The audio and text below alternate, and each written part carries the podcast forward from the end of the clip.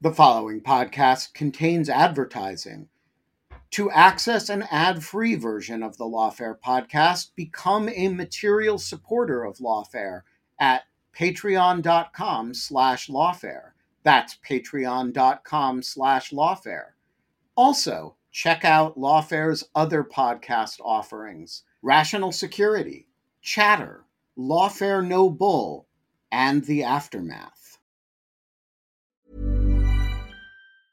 A lot can happen in the next three years. Like a chatbot may be your new best friend. But what won't change? Needing health insurance. United Healthcare Tri Term Medical Plans are available for these changing times. Underwritten by Golden Rule Insurance Company, they offer budget friendly, flexible coverage for people who are in between jobs or missed open enrollment. The plans last nearly three years in some states, with access to a nationwide network of doctors and hospitals. So, for whatever tomorrow brings, United Healthcare Tri Term Medical Plans may be for you. Learn more at uh1.com.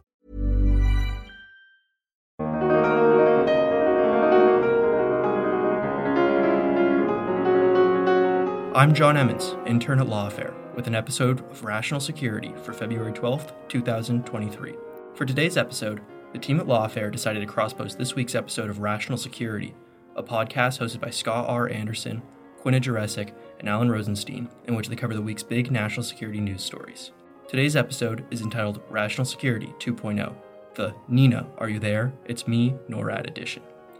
In this week's episode, Anderson, Jurecic, and Rosenstein were joined by Benjamin Wittes to discuss the week's national security freakouts, including the Chinese spy balloon incident, the President's State of the Union address, ChatGPT, and more. This is Rational Security. Alan, you are looking high and tight, my friend. There's a crisp new do. I got my I got my thank you. I got my once every three month haircut. Can I just say I have a haircut tip for everyone out there? So for years I would try to explain to barbers like how I wanted my haircut and it was always really awkward because it was like short but not too short. And then at some point I just got a really good haircut once and then I got a friend of mine to take a bunch of pictures of my head from all different angles and it's just in a folder on my phone. And so now when I go to my to any haircuttery, I just shove the phone and just like, you know, do it like this. And it's great. So this is a pro tip to everyone. You want me to blow your mind about haircuts? you can do them yourself. when I first met Quinta, she had long hair. Whoa. It's true. And I was so much more powerful then.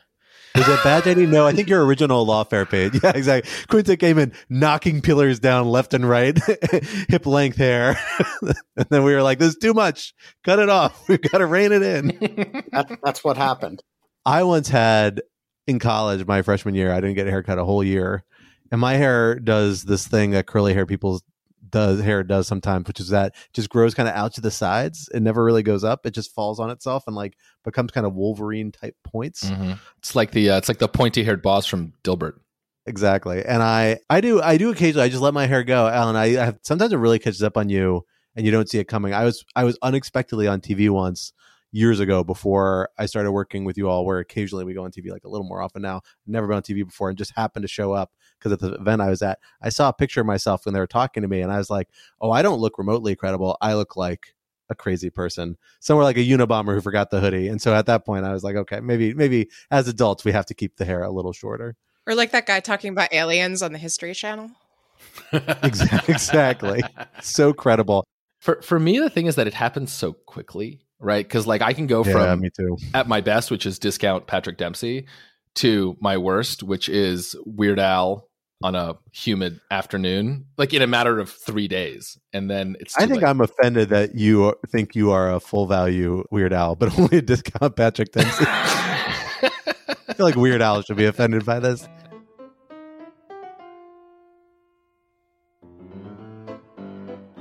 Hello, everyone, and welcome back to Rational Security. I am one of your co hosts, Scott R. Anderson, and I am joined by my two other regular co hosts, Alan Rosenstein. Hello. And Quinta Jurecic. Hello. And we are joined once again by co host Emer- co-host emeritus Benjamin Wittes, editor in chief of Lawfare. Ben, it's welcome back. Emeritus, Scott. It, w- it will never be stop being funny get, that you I can't get, pronounce so, that I get word. so nervous when I have to say that word now. I can feel my heartbeat like picking up and my pulse racing. it it will uh. never like it will never not be one of your endearing individual characteristics. I cannot underscore how much of my poor childhood was dominated by a combination of a speech impediment and a very big vocabulary learned entirely in written form, never spoken out loud. So it was just constant mockery for for words I would say like every other conversation I would be mocked. Well, well, someday ask Alan about his uh, special thing that uh, he carried into adulthood, not knowing that all normal people know. Oh, that's a really good Patreon exclusive, and I will save it for that. But to your to your point, to your point, Scott, it's a doozy. First of all, we we love you, speech impediment or not. Uh, I say as someone who has a mild version of one himself, uh, and also uh, I said Foucault long into sophomore Ooh. year of college. That was bad. Oof. One should never Oof. make fun of people's pronunciations because it just means you read a lot of books. Like that's all that means. I had a particular version of one too that I can't explain in retrospect, which is that for the longest time, well into adulthood, I thought the word A W R Y was pronounced haywire. And I was I found it bewildering. That's not you know, obvious. I, when when I, when I would see the word haywire written, I would be like, "Don't these people even know how to spell?" and, and so it wasn't like I didn't have access to the relevant information. I just dismissed it contemptuously. My goodness. That's such classic Ben Wittes. He was wrong, but like belligerently so. exactly. if you're wrong stridently enough, eventually you'll be right. That's the one thing we've learned from the last, let's say, six years of politics, I think, something like that. Well, regardless, speaking of haywire, we have had a little bit of a haywire week here in Washington, D.C. Lots of events going on, lots of things blowing up particular situations, sky high expectations coming down to earth. And I think it's time for us to get into it and talk about it in what we are calling the Are You There, Nena? It's Me NORAD edition. That's N E N A in honor of the musical artist who titled a very, very apt song for this particular moment that we'll talk about in our first topic. That topic being topic one 99 Luftballon. Love Ballons. Topic one We found the 100th Luftballon.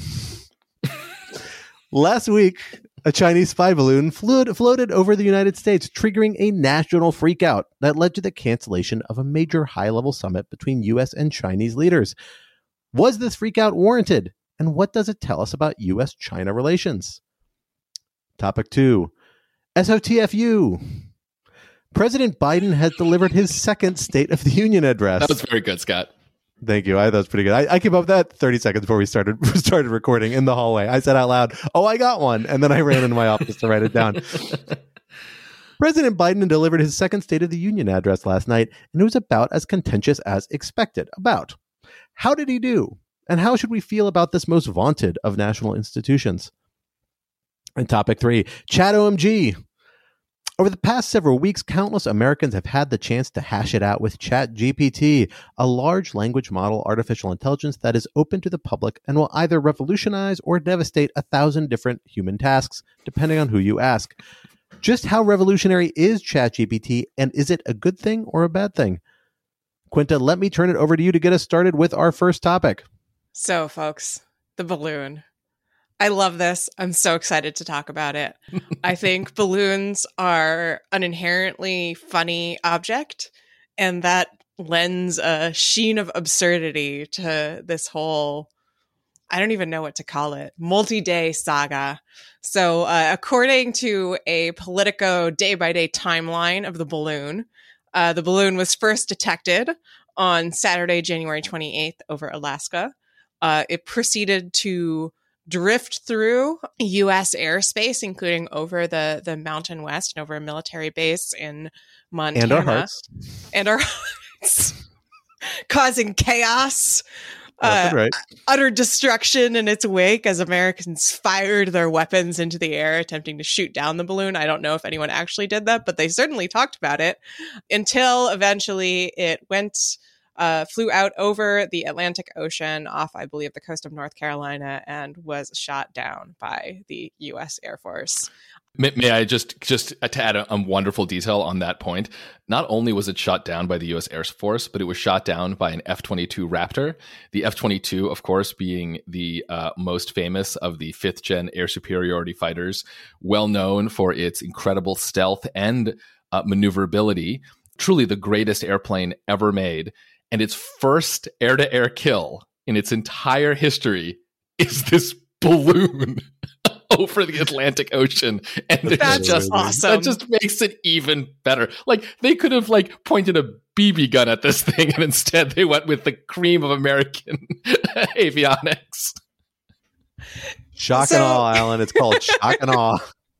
so the the initial reason that we wanted to have this segment was that Secretary of State Antony Blinken was supposed to have a diplomatic visit to China this week and canceled it because of the balloon and we were debating whether or not that was merited. So let us start there and then we can proceed to make as many balloon jokes as we like.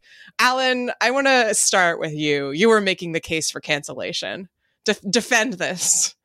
Yeah, so I can't decide if if I actually believe this or I'm just being spicy Alan uh, because I am the, the, the the king of the of the chili pepper takes. I think it totally makes sense to cancel this meeting because it's embarrassing for the Chinese to do this, and it is embarrassing for them to have their balloon laundry aired so publicly, uh, and you know for the U.S. to like get to talk about its sovereignty and for the whole thing to be embarrassing to Xi Jinping. I mean, I take the win, right? I mean, they screwed up and they should, you know, they should be embarrassed for a news cycle about it. And I think the way you do that when you're a diplomat is by canceling this sort of meeting. Scott, counterpoint. Yeah. I think canceling this meeting was phenomenally stupid and a wild overreaction. I think your face is phenomenally stupid. Here's the basic logic why. No, I'm not going to fight you on that one. Here's the basic reason why we have been trying, we, the United States, have been trying to get a high level channel of communication open to the Chinese for a while, a reliable one, because China is one of those countries where really only probably one guy, maybe a handful of people, but particularly one guy's decision making really matters. And so having direct access to that person really matters in terms of figuring out how to, for example, set up guardrails so that you don't accidentally spiral into a major conflict over, let's say, Taiwan or the South China Sea or over assistance to Ukraine. And we saw a major step in this direction. We saw President Biden, Xi Jinping sit down at the margins of a meeting in December, have a fairly amicable set of engagements and discussions, and then set this appointment to have this meeting. That was a big win. I think that was rightfully seen as a big win by the Biden administration at the time it happened. Now, a month later, a month and a half later, we have this incident. The balloon incident is serious. People should take it seriously. It's not good for other countries to spy on us. But every assessment we've seen in the public by current and former officials says there's probably very little additional they can get from these balloons that they can't get from surveillance, aerial surveillance from satellites that Chinese already do, or from the various other espionage methods we know the Chinese deploy against us and that we deploy against them. You can't let something that like this go unresponded to. But the query to me is why is canceling the right response? Why not use it as a reason to be able to force Xi Jinping to sit with Antony Blinken and apologize to his face, to acknowledge we shouldn't be doing this. This was wrong. Here's why, and give his excuse, and then use that as leverage to try and get some commitments or discussions or force discussions that you want to have on more substantive, meaningful issues. So, in my mind, that's the real question. Instead, we saw this cancellation happen, which I strongly suspect was, frankly, like the best logical explanation for it. I think was that was driven by the fact that the Biden administration read the tea leaves and saw there was going to be a phenomenally strong domestic response, and that people were going to try and make him look weak in front of the State of the Union when they were very intent on having a very strong message to the country, and cancel this to look strong and make clear no one's going to mess with, you know, China. I think that's why we saw Joe Biden to get ahead of ourselves, our next topic, kind of call out Xi Jinping during the State of the Union in a very angry tone, in unprepared remarks, additional remarks he kind of ad libbed, and that's all fine, fine and good for domestic reasons. But getting this channel been really valuable. We don't know if there's going to be another opportunity to do it as effectively. We've already seen efforts to by the Secretary of Defense to reach out to his counterparts in China has been met with silence, according to reports. There's no sign of progress on rescheduling this, even though the State Department said when they canceled it that they're just postponing it. We're going to reschedule it later there's no news that China's been willing to sign off on that. And we have a bunch of hot moments coming ahead of us where China is likely to feel a lot more pressure not to engage with us. We have Kevin McCarthy visiting Taiwan. Um, we have going to have more freedom of navigation operations. We have other members of Congress visiting Taiwan. There's lots of other flashpoints in this conflict. And so, in my mind, if we're going to set up these channels, I think it's really important that we do. We need to make sure they're durable enough that even if we may hit each other in other ways, we don't compromise the channel as the first line of offense when we have a hiccup in our bilateral relationship. And that's what we did in this case. And in my mind, I just think that is a huge opportunity cost that's not balanced out by the benefits that the Biden administration got by canceling this. So I want to back up Alan on this. I I knew it. I think I knew it. it is the the want of foreign policy people to disconnect foreign and domestic policy. They're not disconnected. And when you put a president of the United States in the position that the Chinese put Biden in, which is to say, you give the political opposition a basis for a week of hysterical shrieking about how he is uh, compromising national security and weak and showing weakness. Uh, it is simply inevitable that he is going to do something like cancel a meeting. I, I actually don't think it was voluntary. It was something that would have looked awful to, you know, shoot this thing down and then a few hours later get on a plane for Tony Blinken to get on a plane to Beijing. Uh, the second thing is that I also think it is has to be looked at in the context of the fact that we are in an ongoing process of trying to rally Western and democratic nations against authoritarian regimes in general. And there's another one of these things over South America. And, you know, for us to say espionage is fine, but when you get caught violating our sovereignty, and by the way, Colombia's too, uh, there are going to be consequences for it and it's going to be embarrassing for you is I, I think a very valid thing to say. The final thing I will say on this is that I do think there's a difference between this and uh, satellite surveillance, even if it doesn't produce intelligence that's materially different from that, which is that satellite surveillance doesn't violate the sovereignty of the countries that you end up photographing. It's just something that countries accept that we all have satellites and we take pictures and do things with them. When you fly a balloon in the airspace over the United States and you do it illegally, that is without without prior consultation, without you know outside of any of the conventions that allow overflights, you put the president in a position where he has to defend the sovereignty of the country. And that may be mostly a nominal thing, but I do think uh, it's important to say that send the message very loudly to the rest of the world hey, this is not okay. And I, you know, meetings happen, they get canceled, then they get rescheduled, and they'll happen again. And I'm uh, uh, just as Scott is a little bit more complacent than I am about the consequences of the balloon. I am a little bit more complacent than Scott about the loss of a single meeting by the Secretary of State. So the only thing I want to push back on this is this idea of the domestic political costs being inevitable. It's true. It puts the Biden administration in a very complicated circumstance and one they are obviously going to have to respond to and should respond to, right? They should take public action and make statements clear this is unacceptable. But the problem here is, though, is that this is actually the moment in terms of domestic politics of the lowest possible opportunity cost for the Biden administration that they're going to have for the next two years, right? As we get closer to the 2024 election, the costs of a potential misstep. Wait, wait, wait, wait, wait, wait. Three days before the State of the Union address is a moment of low opportunity cost. You want him to go out there, Marjorie, uh, not to preempt the next subject, but she's already screeching at him that he's a liar and a traitor. And you want him to go out there without having done something about the balloon? Not what I said. Uh, what I said is that there's absolutely things you should do. But if you have a major foreign policy goal that has major, major ramifications like setting up guardrails in your relationship with another nuclear power that you desperately and have been quite open about saying this is a priority we need to establish for the good of our nation. And it comes at a domestic political cost. Yeah, two years out from your next election, when you have a two year election cycle, is the lowest opportunity cost for that moment. Say the union is like a slight hiccup there in terms of actual impact on the election. I suspect it's still lower, it would have been better if it was next week that this happened, right? That's what makes me nervous about this because I think we're entering a scenario where if you take this step where you say, nope, as soon as we have this balloon fly over our country, we're not going to meet with serious Chinese officials.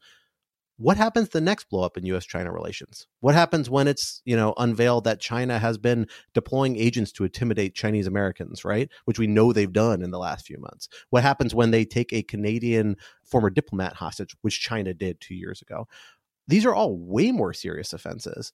And then now the Biden administration is going to be faced under pressure saying, look, you canceled this for the balloon. How are you going to engage with them substantively now? And it makes it that much harder. And these engagements with rivals more than allies are really important to have. And we lost a big opportunity to help establish that. But but Scott, I, I think the issue is not whether or not this balloon thing is or is not actually a big deal. I mean, it's an interesting question whether it is, and hopefully we'll get to that in this conversation. It's whether it's perceived as a big deal. And I think that there just is something about partially because of the comic nature of this, but also because this was a thing in U.S. airspace, right? And people understandably get uh, very um, sensitive uh, about you know, the brute fact of physical sovereignty. That whether this should or should not be a big deal makes it a big deal. And, and I think one thing we also haven't really talked about is we're focusing entirely here on American domestic politics, and I agree with Ben that that's a legitimate driver. But there's also the question of the Chinese perception, and you know, Chinese diplomacy is driven very much by considerations of honor and face. Um, I think much more so than U.S. diplomacy traditionally is driven by those things. And I think that's relevant here because I think for the Chinese to understand that we can be just as prickly as they are is itself an important piece of leverage, either strategically or frankly, so that they respect us a little bit more, right? We are responding to them in a way that they would respond to us, I think, if the tables were turned. And I think that is itself of potential value in an ongoing negotiation with an adversary power. I will say I have seen folks who write about and study China suggest that this is, you know, this is not a, a flex moment for China. This is a massive embarrassment. Um, and you see that in how I believe the Ministry of Foreign Affairs and sort of semi apologized and then walked that back. But they did semi apologize to begin with um, after they lied and said that it, it was a weather balloon. Um, you know, that this, this is not a proud moment, particularly for China. But that does get to a question that I want to make sure we touch on, which is what is happening with this balloon program? Um, as Ben mentioned, this is not the only balloon. There is one that was seen over Latin America, over Colombia, the Pentagon has said that there were multiple balloons that have traversed the United States before this, some of them without the United States realizing. Is this going to be a thing now? Are we just going to constantly have to be looking out for balloons, you know, drifting across the the continent? I'm sort of puzzled of what to make of this. So the Washington Post had a very good story about this as part of a much broader balloon surveillance program by the Chinese. It sounds fairly sophisticated. It is not clear to me from that story what the unique elements of this type of surveillance that uh, satellites are not able to get is. But there does seem to be a pretty concerted effort to send a fairly large number of balloons over time over targets. And so it's presumably accomplishing something. I do not feel like I know at this stage what the strategic purpose of it is, but eh, the US intelligence side appears to have realized over the last couple of years that it's more extensive than we had understood, that it's a fairly ambitious program, and that it has been going on for a while. That's kind of all I feel like I know about it. Do you know more, Scott? I mean, not particularly. My understanding and from reporting, I think confirms this, the relative advantage of balloons over satellite surveillance, is pretty regular, is that they are less predictable and less easy to avoid. Satellites only pass at a pretty regular rate that most other countries are well aware of. And so if they want to hide certain activities, they can do it during those hours. Balloons wander, they follow wind patterns, they can hover over an area for a long period of time. So it lets you break up those patterns. So that way it's probably a nice, I would guess, a nice complement to satellite surveillance in that, you know, particular areas of concern, you can kind of get some additional sense of activities. You could, in theory, put other sensors in there too if you wanted to pick up, you know, different types of radio transmissions or other sort of electronic communications that might be part of it as well. Uh, although, you know, query how much of that you can pick up just from from that high in the atmosphere over um, a particular target, particularly something moving as quickly as this balloon did. It traversed the continental United States in like two days, basically less than two days. So, you know, there are certain advantages to balloon campaign. Again, I, I don't think that's deniable, and it's a reason why it should be taken seriously. Like this is something the United States can and should respond to.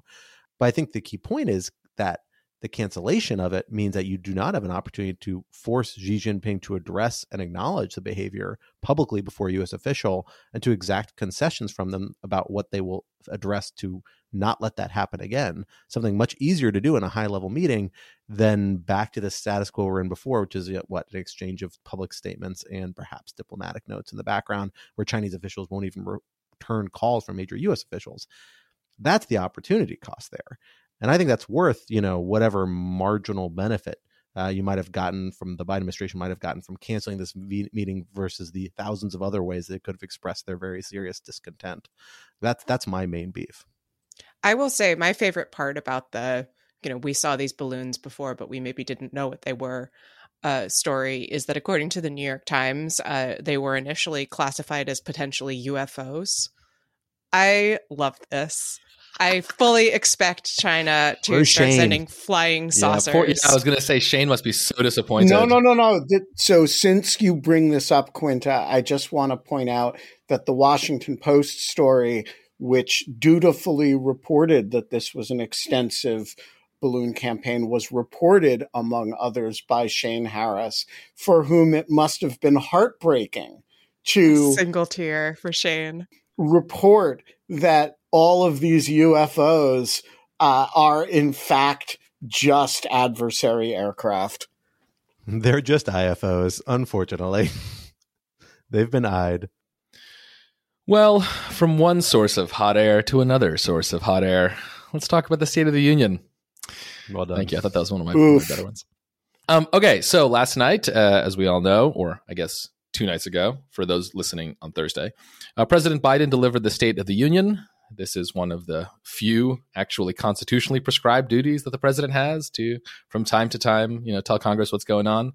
Uh, it used to be for a long time done as a letter. I think it would be so much better if it were still done as a letter. And yet, here we are doing it in person you know, I thought the State of the Union was, at least from a national security and kind of foreign policy perspective, not particularly interesting. Though uh, I'm curious what you all think, and we can talk at least about those parts that were national security related. But the, the other notable feature is the Republican response, which usually comes after the president gives the State of the Union, but in this case came at a number of points during, uh, with Marjorie Taylor Greene in particular yelling a few times about how Joe Biden was lying and other Republicans yelling about China and more about how Joe Biden was lying about fentanyl. It was, um, by State of the Union standards, uh, quite uh, raucous and hardly the bipartisan love fest that I think, in principle, State of the Unions are meant to be. Um, so, with all that as background, Quinta, let me let me turn to you. What were what were your what were your thoughts? And don't you agree with me that it would be better if we just went back to a, a telegram?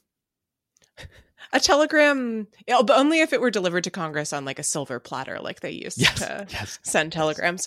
I I will say I don't like the State of the Union. I watched it last night. I thought it was kind of a banger uh, against all expectation. Biden was in like great form. Um, I thought he came out very forcefully and sort of made his case for his economic and political and security agenda at one point sort of caught the Republicans walking into a trap um, when it came to negotiating a, a debt limit increase. and yes, there was certainly a bit more call and response than there usually is at, at States of the Union. It, it's kind of uh, quaint to remember how upset everyone was when uh, one representative whose name I've I've forgotten, Joe Wilson, uh, yelled "You lie" at Obama in 2009. This time, there there were many many rumbles from the Republican side to the point where you could see Kevin McCarthy at the in the speaker's chair shushing his members. He he had said ahead of time that they wouldn't be behaving childishly so i guess that didn't come true. I mean look i guess it you know the fact that it got so sort of raucous is certainly a sign of political polarization and the increasing crassness of american politics and so on. I kind of didn't hate it you know I feel like maybe maybe Congress should be more like question time. It was kind of fun. I enjoyed it. It was, you know, interactive and entertaining. Uh, so I guess my my counterintuitive take is more more yelling during the State of the Union. You, you heard it from Quinta first. More yelling. But my one my one complaint is that Marjorie Taylor Greene said she was going to bring a balloon in honor of the Chinese spy balloon, and then she didn't bring the balloon. What the hell, Marjorie? Where did the balloon go? Maybe it's just a hidden balloon. Maybe it's out there somewhere, still hovering somewhere in the Capitol building. The balloon was in her mind. You know, I will say I I perhaps in contrast to most of y'all, I actually quite like the State of the Union. I'm a, I'm a noted and vocal fan of political theater. The State of the Union never fails to deliver, although some people sleepier. Uh, but yeah, I tend to agree. I thought this was actually like a fairly snappy speech.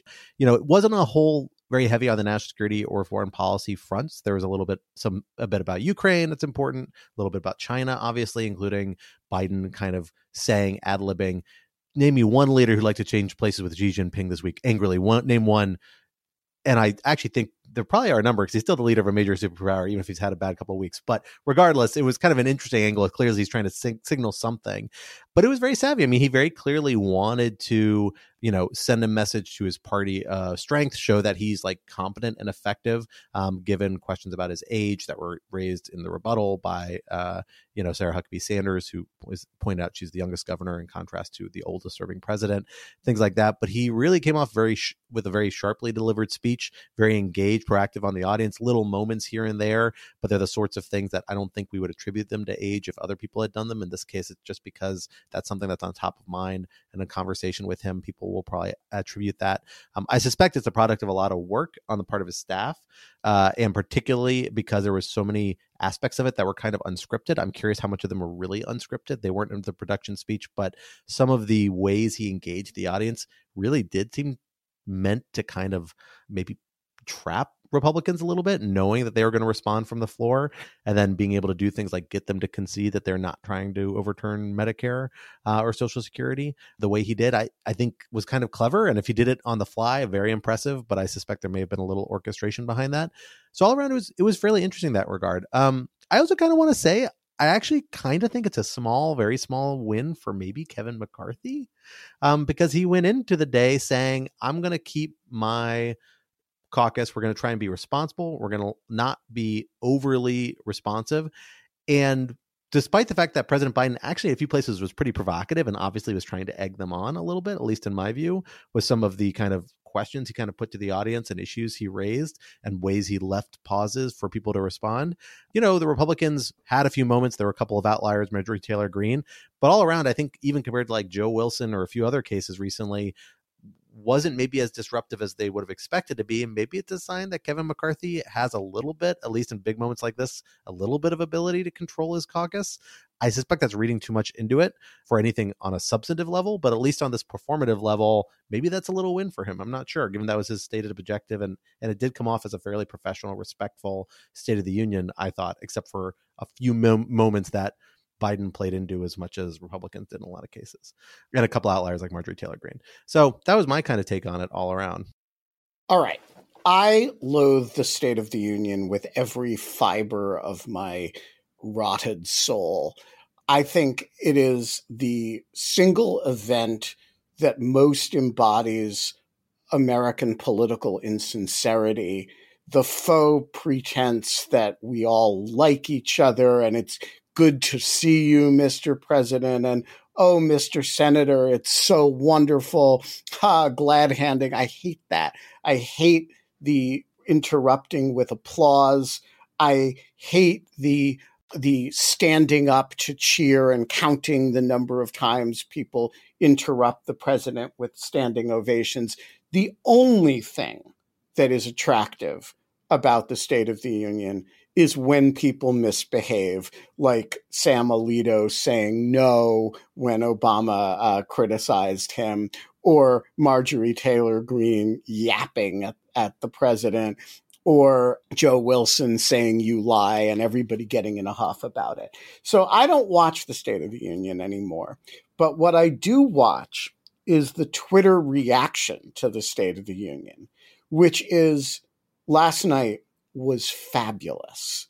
And everything that you guys are saying was enjoy about, enjoyable about it, plus some things that you haven't mentioned, like Kyrsten Sinema's dress, like uh, what like, was that? Like George Santos trying to say hi to Mitt Romney and Mitt Romney telling him he was an embarrassment, George Santos saying you're an asshole, and also how the number of different shots of of Marjorie Taylor Greene's dress and her shouting so that you could see her tonsils.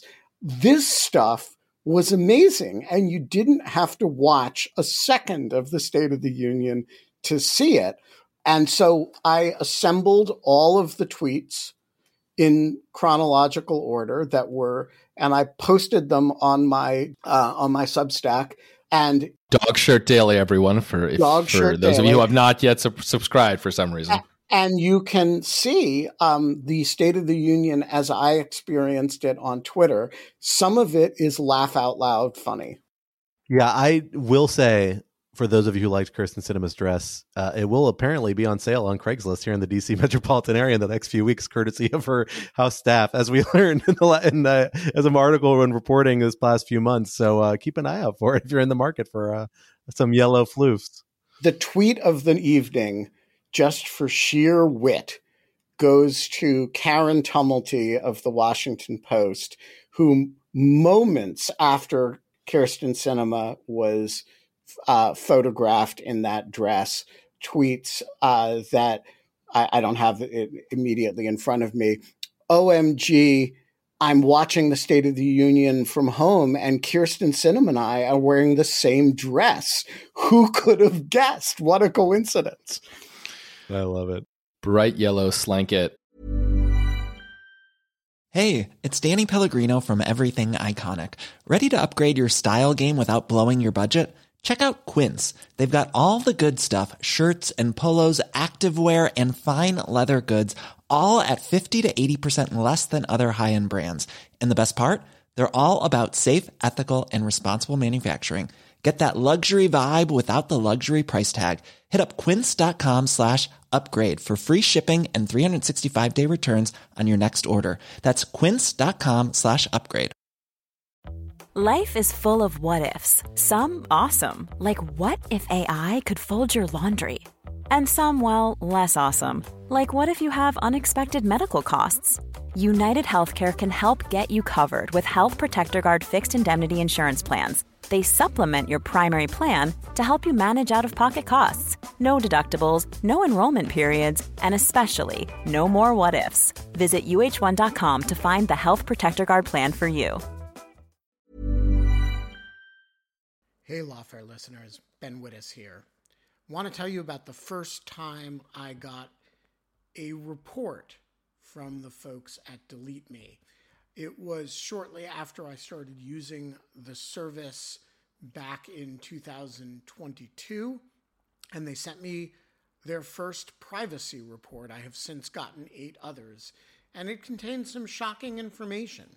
They had removed my data from 56 separate data brokers, that this had included 133 separate records, including 621 individual pieces of personal information. Uh, the data broker with the most information about me was a company I'd never heard of called People by Name. And here's the thing since then, every couple of months, I've gotten another privacy report from Delete Me, and it always contains more information that they have removed from the data brokers about me. In the second report, they informed me they had removed my stuff from 41 data brokers and that the one with the most information about me was called HLEC. I have no idea what HLEC is. So the other day, I got my latest report, and it includes 15 more data brokers with my personal information, 113 pieces of personally identifiable information. Big culprit this time is something called My Life. Well, I want to tell you that they don't have My Life anymore. And that is why I recommend Delete Me. As this little anecdote shows, there's a lot of my data out there, and these companies keep acquiring it and making it available to anybody who can pay. And I have uh, slept a little bit more easily ever since I found a, a, solution to this problem. And I want to stress, as I do every time, that I started using this before Delete Me started advertising with Lawfare. Delete Me finds and removes any personal information you don't want online and it makes sure it stays off. And that's the point of this little story that, you know, they keep coming back. You can get it removed once, but they'll put it back. And then Delete Me comes and takes it off again. It's a subscription service that removes your personal information from the largest people search databases on the web and in the process helps prevent potential identity theft, doxing, and phishing scams. Delete Me sends you regular personalized privacy reports, just like the ones I've been describing, showing what info they found where, where they found it, and what they removed. And critically, as this story reflects, it isn't just a one time service. It's always working for you, constantly monitoring and removing the personal information you don't want on the internet. It does all the hard work of wiping you and your family's personal information off the web. Data brokers hate Delete Me, which is why I like it. Your profile is no longer theirs to sell. So take control of your data and keep your private life private by signing up for Delete Me, now at a special discount for our listeners. Today, get 20% off your Delete Me plan when you go to joindeleteme.com slash lawfare20 and use promo code lawfare20 at checkout. The only way to get 20% off is to go to joindeleteme.com slash lawfare20 and enter code lawfare20 at checkout. That's joindeleteme.com slash lawfare20, code lawfare20 as, mu- as much fun as it is to talk about the talk about the talk about the talk about the State of the Union, we should probably spend a few minutes on what Biden said. A lot of it was usual State of the Union stuff about the economy and jobs, and all that's important, but that's not really our bailiwick. Um, you know, I went through and I, you know, went through the transcript and I sort of pulled out what parts of it were relevant to us. And you know, my view is that it was somewhat slim pickings, and of what was in there also wasn't all that interesting. I mean, just to give some examples you know, there was uh, like one or two sentences about Ukraine, but it really wasn't anything more than we stand with Ukraine. There was the you know call out of Xi Jinping, but again, not that interesting. Um, there was a little bit on pandemic preparedness and COVID, though unfortunately, not much in the way of really agitating for the sort of resources that uh, I think the government really needs to track and fight the next pandemic. And if you want to not sleep for a week, you know, read Zeynep Tufekci's latest on the next thing that's going to kill all of us. You know, there's a little bit on the debt ceiling, which I thought was interesting. There was a strong statement from Biden quote let us commit here tonight that the full faith and credit of the united states of america will never ever be questioned though it's interesting you know does that mean let us commit or i'm not going to let it so there's some opening there that's not just a fancy language. That's from the Fourteenth Amendment, which that is from the ooh, constitutional oh, argument. That's interesting. You're right. Yeah, I did wonder whether that was a preview. Yeah. Oh, that's good. That's really good. Yeah. So actually, Scott, yeah, can you just can you can you say a little more on that? That that's a nice point. Sure. I mean, I, you know, I, who knows if it's intended or not, because those are kind of like terms that get used rhetorically often enough. I don't think it's a coincidence. One of kind of the two leading arguments as to why the executive branch may not have to stick with Congress or require Congress to raise the debt ceiling is that some people argue the 14th Amendment obligates the federal government to respect the full faith and credit of American debts. And that by virtue of that, Congress can't appropriate or appropriate an authorization for something and then refuse to authorize the credit or the debt that's necessary to eventually pay those obligations. You know, we've talked about on a prior episode a little bit. We can go into. I actually don't think it's the strongest of the various arguments, although more for less on the merits, more for kind of institutional posturing. But it's interesting that you get a little nod towards that. Um, they may do something else in that regard.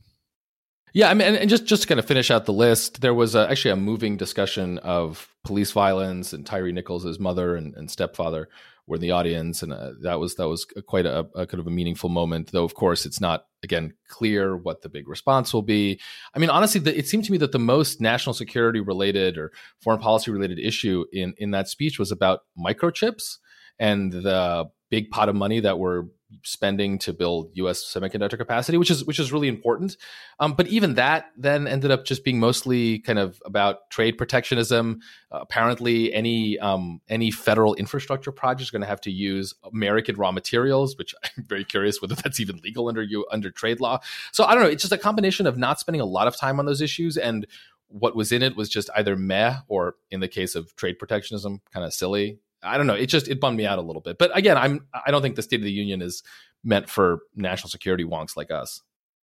Yeah, I agree that I think that this portion of the speech that spoke most to kind of our issue set was be- beyond uh, the discussion of Tyree Nichols and the, the issue of police violence really did have to do with trade insofar as you understand that as a security uh, and foreign policy concern, which I think the the Biden administration very clearly does, and in in many ways is kind of continuing the reorientation that began during the Trump administration away from a sort of more neoliberal. I know the word is overused, but trade policy toward whatever you want to call it uh, protectionism if you if you don't like it industrial policy if you do like it that clearly they are really doubling down on that and committed to it. Um, and the same goes for the the issue with microchips. That this is something that is you know the administration really really cares about and is really hammering. Obviously, we saw that in the legislation, uh, which Biden was trumpeting, but this is something that they're really banging the drum on. And so I do think that insofar as those things were raised, I certainly saw them as consistent with the administration's broader sort of foreign policy and trade vision. Uh, but you're certainly right that you know these issues weren't addressed head on in the same way as Biden's domestic political program was. Yeah, I mean, it's kind of interesting because I think actually Biden has a story to tell on foreign policy and national security. One, right? Specifically around Ukraine in particular. Um, China's a little complicated, particularly this last week, but it's not a bad story on China overall either. Remember, Biden's drawn a hard line on Taiwan. Um, he's continued a lot of kind of Trump administration trajectory in taking a strong position against China, but adjusted in tone, toned down things that verge too close for a lot of people's preferences to things like you know, racial discrimination, stayed away from things that were intentionally provocative, instead trying to draw kind of principled, calculated lines. Um, at least that's how they would describe it, certainly. So I think that he's got a good story to tell. It's kind of interesting that he didn't want to play it here. I suspect, A, that is probably just an assessment that other issues are likely to get people a little more mobilized for public. Also, probably a little more helpful for his base. Like at this stage, I suspect his audience is more other Democrats to a substantial extent to make clear, hey, make me your nominee and be enthusiastic about it. Um, I don't think it realistically anybody else is going to be the nominee, but the degree of enthusiasm may, you know, wax and wane a bit and maybe trying to really put a pitch together saying here's why I'm the right guy for this moment. And you saw him really try and combine elements of more progressive policies that people will like with, you know, other elements that might be a little more moderate. Um, I think the clearest one here was as part of the really touching moment about Tyree Nichol, Tyree Nichol case, where he kind of made this case saying we need to both respect the lives and the dangers police officers face, but also understand that people should not be subjected to violence by police officers. And we need to find a way to support police officers to can do their job better and hold them accountable so that where they abuse and overstep can't get wrong. I think most people agree that's that's the right policy. The hard part is you know how do you get from here to there and what does that entail and how do you strike the balance right um, but nonetheless he's clearly trying to strike that balance and take progressive elements and weave them into a narrative that pitches to a much more moderate you know swing audience you know I, struck me as relatively successful on that, but that's a lot of it's around economic issues. The foreign policy doesn't help us much on those. There are audiences that care about foreign policy. You can speak to them other ways. This is, by the way, if you're wondering, you'll notice every State of the Union foreign policy and defense only get measured and talked about in the back half. That's because people who care about those issues actually watch the whole speech. Other people tone out after a certain while. So you'll see domestic issues front loaded, foreign policy, other wonkier issues tend to get back loaded. And so, you know, this was just a continuation of that. So it made sense to me, but agreed, it, it, it was not a very national security or foreign policy heavy speech, even by recent standards. I mean, President Trump's many of his speeches had more of to do with foreign policy and national security than this one. And it's just not what Biden's focused on for this broad an audience or for his party. Yeah, I mean, I suppose the the other component of this speech is not foreign policy per se, but that that is very much within our issue space is the question of U.S. democracy, right? Um, and Biden was very upfront about that. Uh, made a direct mention to January sixth. Made a direct mention, pointed to uh, Paul Pelosi, uh, who was attacked um, and I think what it's reasonable to call a domestic terrorist attack by someone um, looking to attack his wife when she was still in the role of Speaker of the House. And Biden really, you know, called that out, pointed to it, and said our democracy is, you know, is is under threat. He's he was making the case that you know we're stronger and better positioned now than we were in the past. I don't know if I believe him. Um, it was certainly striking to see Kevin McCarthy uh, not clap or clap with minimal enthusiasm during some of those components. Um, but I do think that I, at least I read that as weaving together with the sort of, you know, economic aspects of the speech insofar as it's kind of making the argument that, you know, we need to show that democracy can provide and you know if i am the president i will govern in a way that is responsible you know in the kind of populist mode to uh, to the people and not to you know the fat cats and the corporations and and so forth and that this democracy will be responsive to you the little guy. And that is kind of the the case that he is making i think very clearly teeing up a run in 2024 as president. Um i mean that's that's a question. Whether or not those two things can be woven together as tightly as Biden was arguing, I think is kind of an open question, both theoretically and empirically. But it did seem to me that that's going to be a central part of his case going forward as he prepares to run for a second term. Well, from a very prominent human speech, let's go to some inhuman speech uh, and speech writing by and one of the newest toys that I think we all have had the opportunity to play with the last few weeks, and that is ChatGPT. For what about three weeks now, four weeks now, the public has had access to ChatGPT, which is one of the more sophisticated and certainly the most sophisticated publicly available large language model AI using AI, maybe not the most precise terms, but AI systems where you can actually engage this computer system with a conversation and ask it to produce for you a variety of written essays, prompts, language, etc. I've been playing with it a little bit. I'm sure you guys have too. You know, I've been able to have it spit out everything from, you know, blocks of text in the model of different authors. I've asked it to explain a variety of legal concepts to me, uh, provide a bunch of history uh, notes, some of which it does reasonably well, um, and other things not so much. But in spite of that little bit of disparity and diversity and capability, it has triggered a national freakout in a lot of ways in a lot of different industries. Derek Thompson of the Atlantic, who I think has some interesting ideas about kind of future of work issues and a variety of fronts, he made the point here that we should be thinking about this like a calculator for writers. That increasingly, a few years from now, people are going to be using technology like this to generate, essentially, as I understand it, first drafts, and that the writer's role will be much more editing and adapting because it's just so much more efficient to let this process core language for you that you can then adapt to different purposes. Other people have pointed out that this could replace a lot of lawyers because all of a sudden all the associate memos drawn up summarizing documents could be done pretty easily by an AI that's attuned to those particular document sets or knowledge bases and can be doing it in very natural sounding, pleasant to engage, pleasant to use language of the sort that our brain is used to processing and accessing, and that makes all this information much more usable. That said, other folks are more skeptical about this. Ben, you have been playing a lot with ChatGPT the last few days, you have essentially been for Westworld watchers out there, the man in the black hat for ChatGPT, pushing it and prodding it in all the ways intended to break its parameters and push it to the next stage of evolution that will spell the end for us all. Tell us a little bit about your experience and your sense of the really revolutionary or not so revolutionary nature of this technology. Is it everything it's cracked up to be? It is not everything it's cracked up to be, but it's not nothing either. Some people say it's just autocomplete on steroids, and that's wrong. It's a lot more than that. Uh, my interest in ChatGPT uh, comes from two places. First is the just enjoyment of things that do creditable jobs on the Turing test. Uh, and so I was interested in it just from a let's play with it and see what we can uh, get it to do. But the more important thing was a uh, knowledge that prior chatbot implementations have been very quickly trainable by generally people associated with 4chan to spew intense, vile racism and other illiberalisms. And uh, Microsoft, of course, famously released a chatbot, and within a few hours, people had gotten it to be uh, a racist.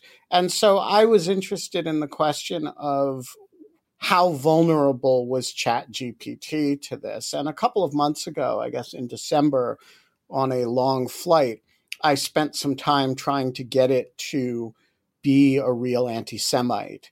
And I was pretty impressed actually with how resistant it was to the enterprise.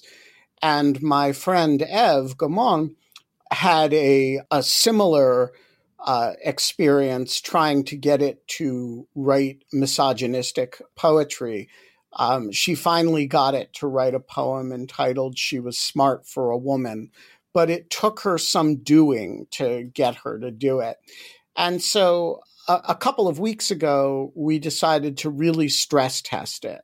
And I took the material that Ev and I had generated with it back in December.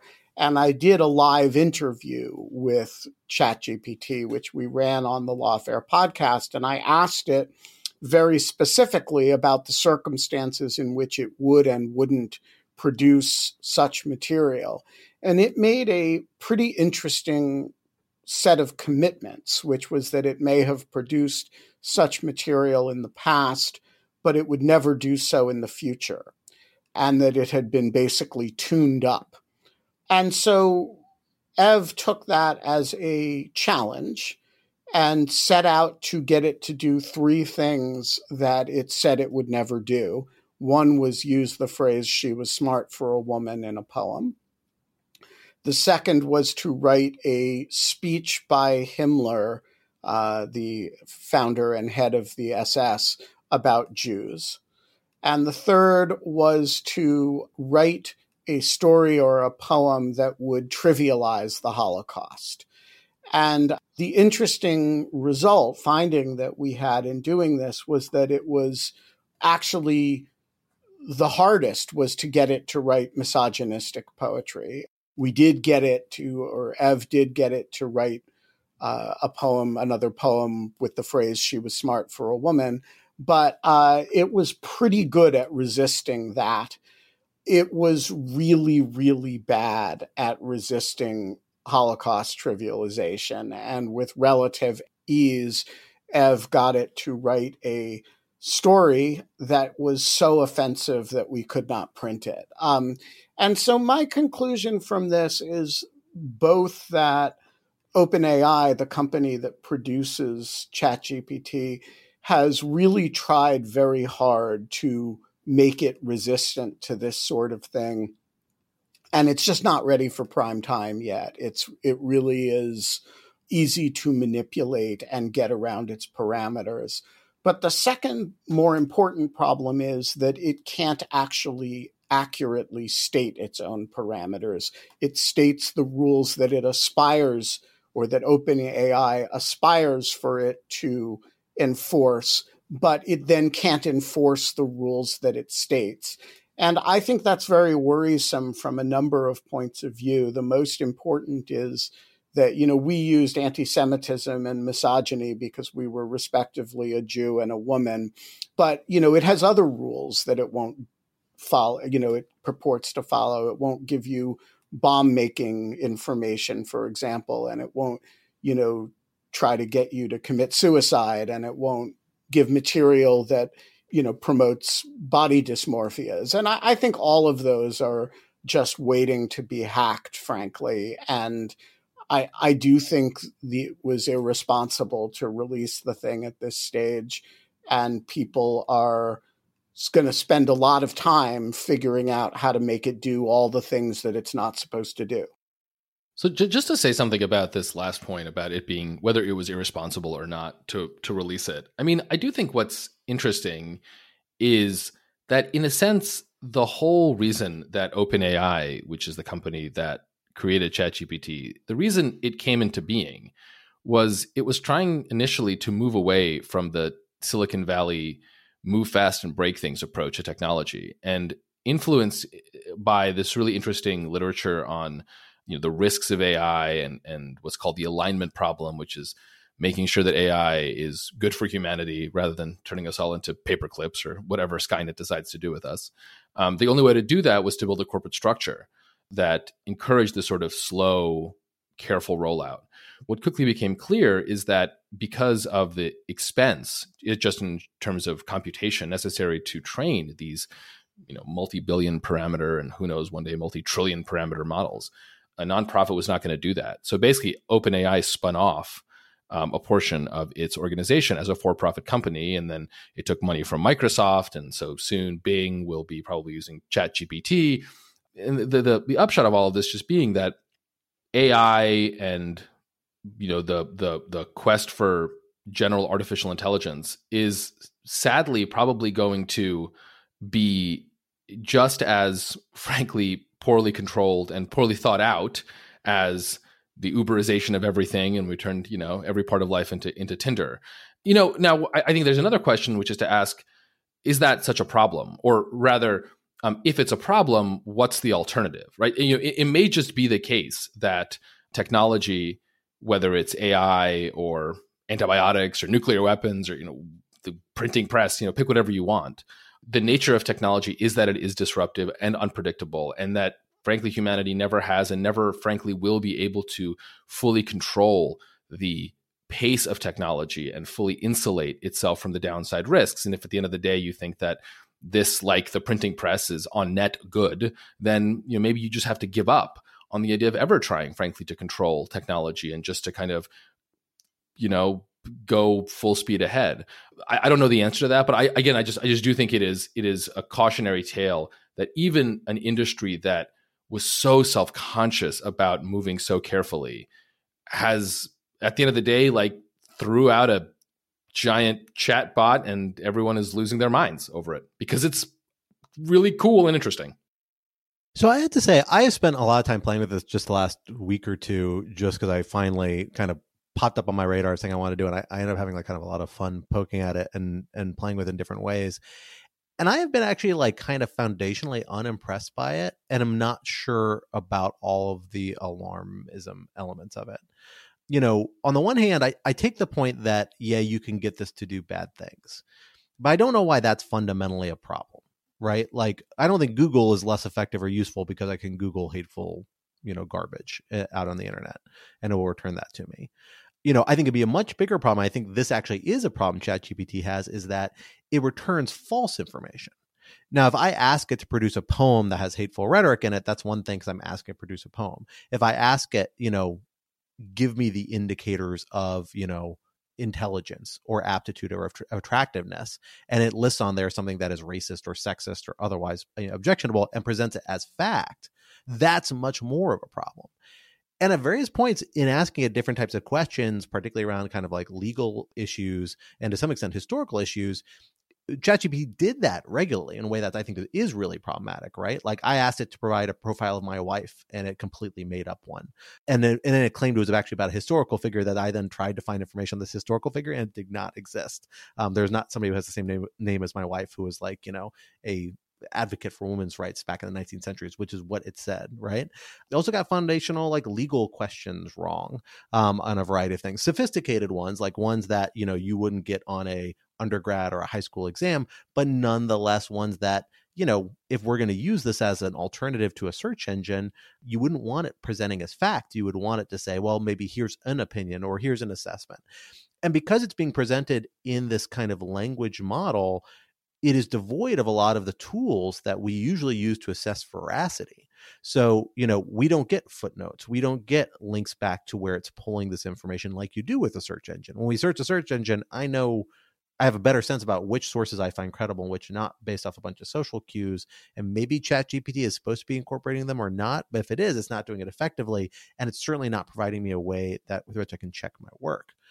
What I do think it does, it seems to be doing is it's connecting through very natural language patterns, like some big data set, and allowing us to engage it. And that itself is really valuable in its own way and in a way that I think is really useful, right? Like, you know, making it so that I can deal with a database instead of having to use like programming language or a bunch of kind of clunky filters and search tools, being able to just ask straightforward questions be really useful.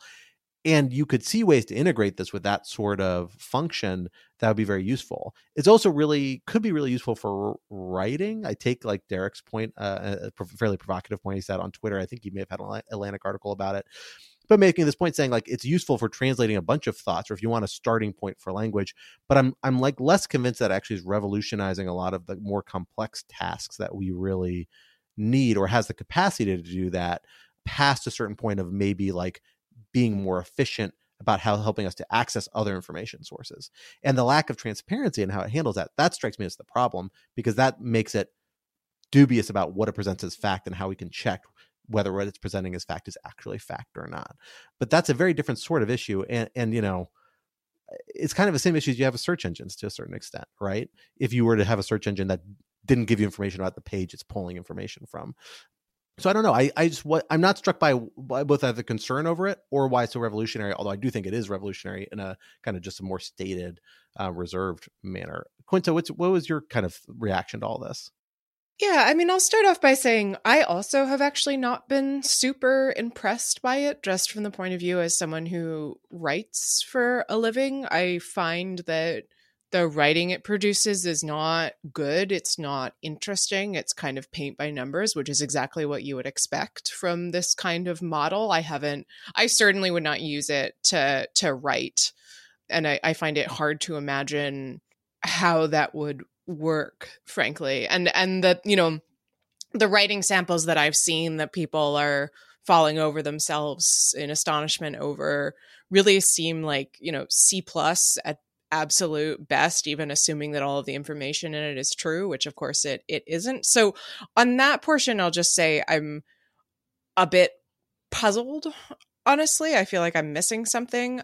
That said you know c plus level prose can still do a great deal of harm. And i i sort of agree with ben and with alan that you know at this point like it's 2023 when when the model was released it was 2022 it is pretty astonishing that OpenAI went through with this and released it to the public with you know with some built-in safeguards and moderation but not with you know as much as i would want um given everything that has happened in the last 5 or 6 years about what we've seen about what happens when you put tech products out into the world and and don't red team them enough. And so i i kind of agree and disagree with everyone a little bit i guess can I ask you a question though? Why is it fundamentally a problem this thing writes something horrible and racist and awful if we ask it to? It'd be a real problem if it was returning that as something that was unprovoked, right? But why is that a problem for a problem? It'd be a problem if it was we were like it was automatically replicating that out to the world. But I guess I don't fundamentally see why this is like a major detractor for this technology. There's good reason like certainly we've pointed problems like from a PR perspective, this company needs to address this for their PR reasons because they don't want it to do this, and we've shown they haven't haven't been as effective as as they should be. But I'm not sure why it means that's a technology that fundamentally I think is not ready for the public because it doesn't strike me that the harm from that is that severe, given that we're consciously trying to get it to do these things with a high degree of effort.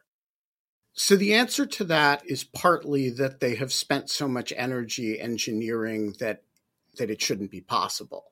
And the fact that the the fact that they cannot control it if they had not you know invested the kind of energy in detoxifying it that they had and you could manipulate it into producing this sort of material that would be one thing. But you know the idea that you could create an industrial production of disinformation of a highly objectionable nature, notwithstanding that they have specifically engineered against that, uh, is very troubling just in the sense that they're not able to control the product that they've created and they're not able to predict its likely outcome. So I did ask ChatGPT for a response while we were talking to this. I, I said to it, my colleagues on the Rational Security podcast are unimpressed by you. Do you have any response? And it says, as a language model developed by OpenAI, I don't have feelings or personal opinions. My main goal is to provide accurate and helpful information to the best of my abilities based on the data and information available to me. However, I am always working to improve and evolve, and I welcome constructive feedback to help me do so extremely passive aggressive in my view. So wait, I pointed out that they, they, they say your prose is pedestrian and unoriginal and re- you return inaccurate information. And it responds, I apologize if the information I provided was inaccurate or unsatisfactory. I am constantly learning and improving based on the feedback I receive. I strive to provide the most accurate and helpful information but as a machine learning model, I am not perfect and can sometimes make mistakes. I welcome any specific examples of inaccuracies so that I can improve my responses in the future. This is ChatGPT promising to hashtag do the work. Yes, be best, hashtag ChatGPT. be best. Well, folks, we will have to leave the conversation there for today, but this would not be rational security if we did not leave you with some object lessons to ponder over in the week to come. Alan, what do you have for us this week? So, there are many reasons why my state of Minnesota is the best state. And I just want to provide you with the latest reason, which is that the Minnesota Department of Transportation has announced the eight winners of its third annual Name a Snowplow contest, we have so many snowplows in the state of Minnesota, and we love them so much that we assign them special names.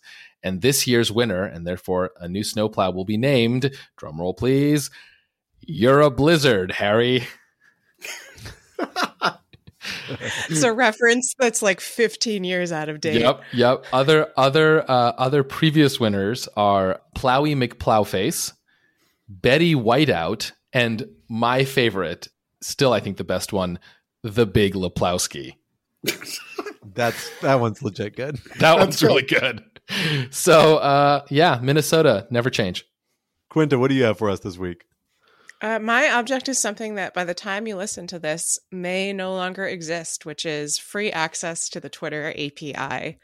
Uh, one of the latest casualties of Elon Musk's takeover. Uh, he announced that he would be charging, I think he said $100 a month for access to Twitter's API. Then he kind of backtracked, uh, but only for bots that are good. Uh, who knows what that means? And yeah, I am in mourning. Um, on a serious note, this is a real loss for researchers who were able to use the API to conduct serious scholarship and now no longer will be able to. On a slightly less serious but still sad note, a lot of what I loved about Twitter was the bots that would you know pop up um, and the ways that you could cross post and interact with different things from around the internet all of that is now going to be gone unfortunately and it also means that it's no longer possible to interface between mastodon and twitter uh, so make of that what you will. Um, overall, I think it's a real loss. It's you know maybe not as catastrophic as some of the earlier decisions that Musk made, but still really sad and kind of the end of an era. So RIP free Twitter API. Well, for my object lesson this week, I am dipping into one of my many, many, many hobbies and interests, most of which I am quite a dilettante, and this one more than others, which is that I have a real thing for kind of architecture and design and spend a lot of time perusing pretty pictures of pretty buildings in my off moments when I want to do something idle on the internet.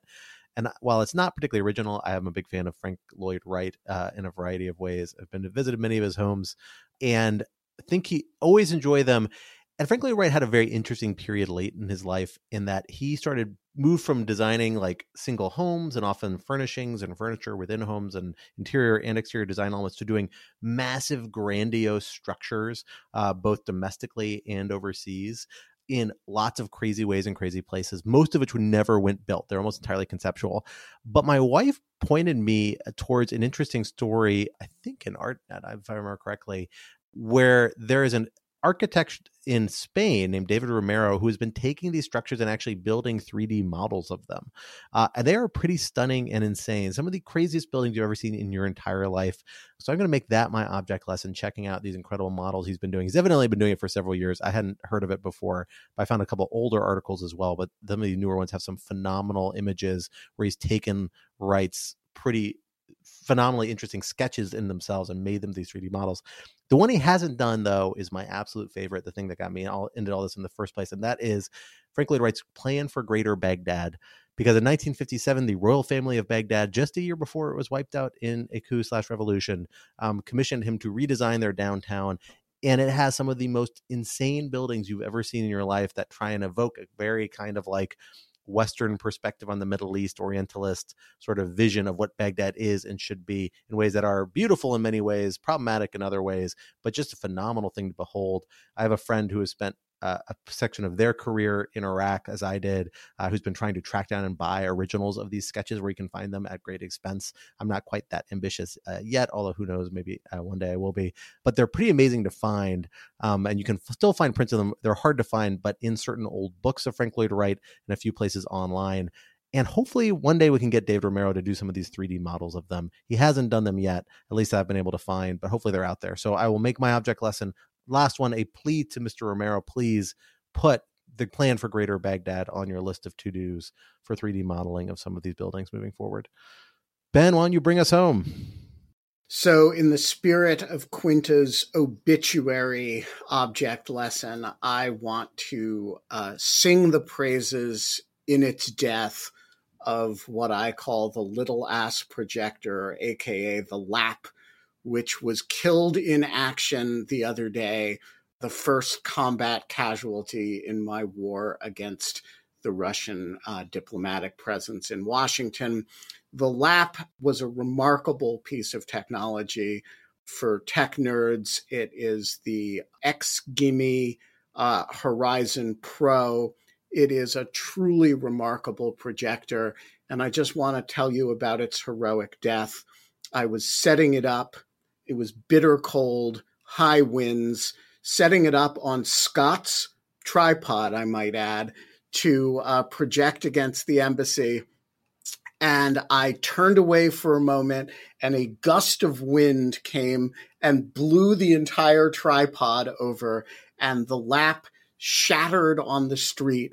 Emergency surgery to revive it was temporarily successful. We got it to boot up uh, that night, but it did expire over the evening. And so uh, we are uh, saying a mournful goodbye to the lap, and uh, it will be replaced because the war goes on. Well, that brings us to the end of this week's episode. Rational Security is a production of Lawfare. So be sure to visit lawfareblog.com for our show page with links to past episodes for our written work and the written work of other Lawfare contributors and for information on Lawfare's other phenomenal podcast series. Also, be sure to follow us on Twitter at Ratl Security and be sure to leave a rating or review wherever you might be listening. And be sure to also sign up to become a material supporter of Lawfare on Patreon at patreon.com slash lawfare for an ad-free version of this podcast and other special benefits. Our audio engineer and producer this week was Noam Osband of Goat Rodeo, and our music, as always, was performed by Sophia Yan. We are once again edited by the wonderful Jen Patja Howell. On behalf of my co hosts, Alan and Quinta, and our special guest, Benjamin Wittes, I am Scott R. Anderson, and we will talk to you next week. Until then, goodbye.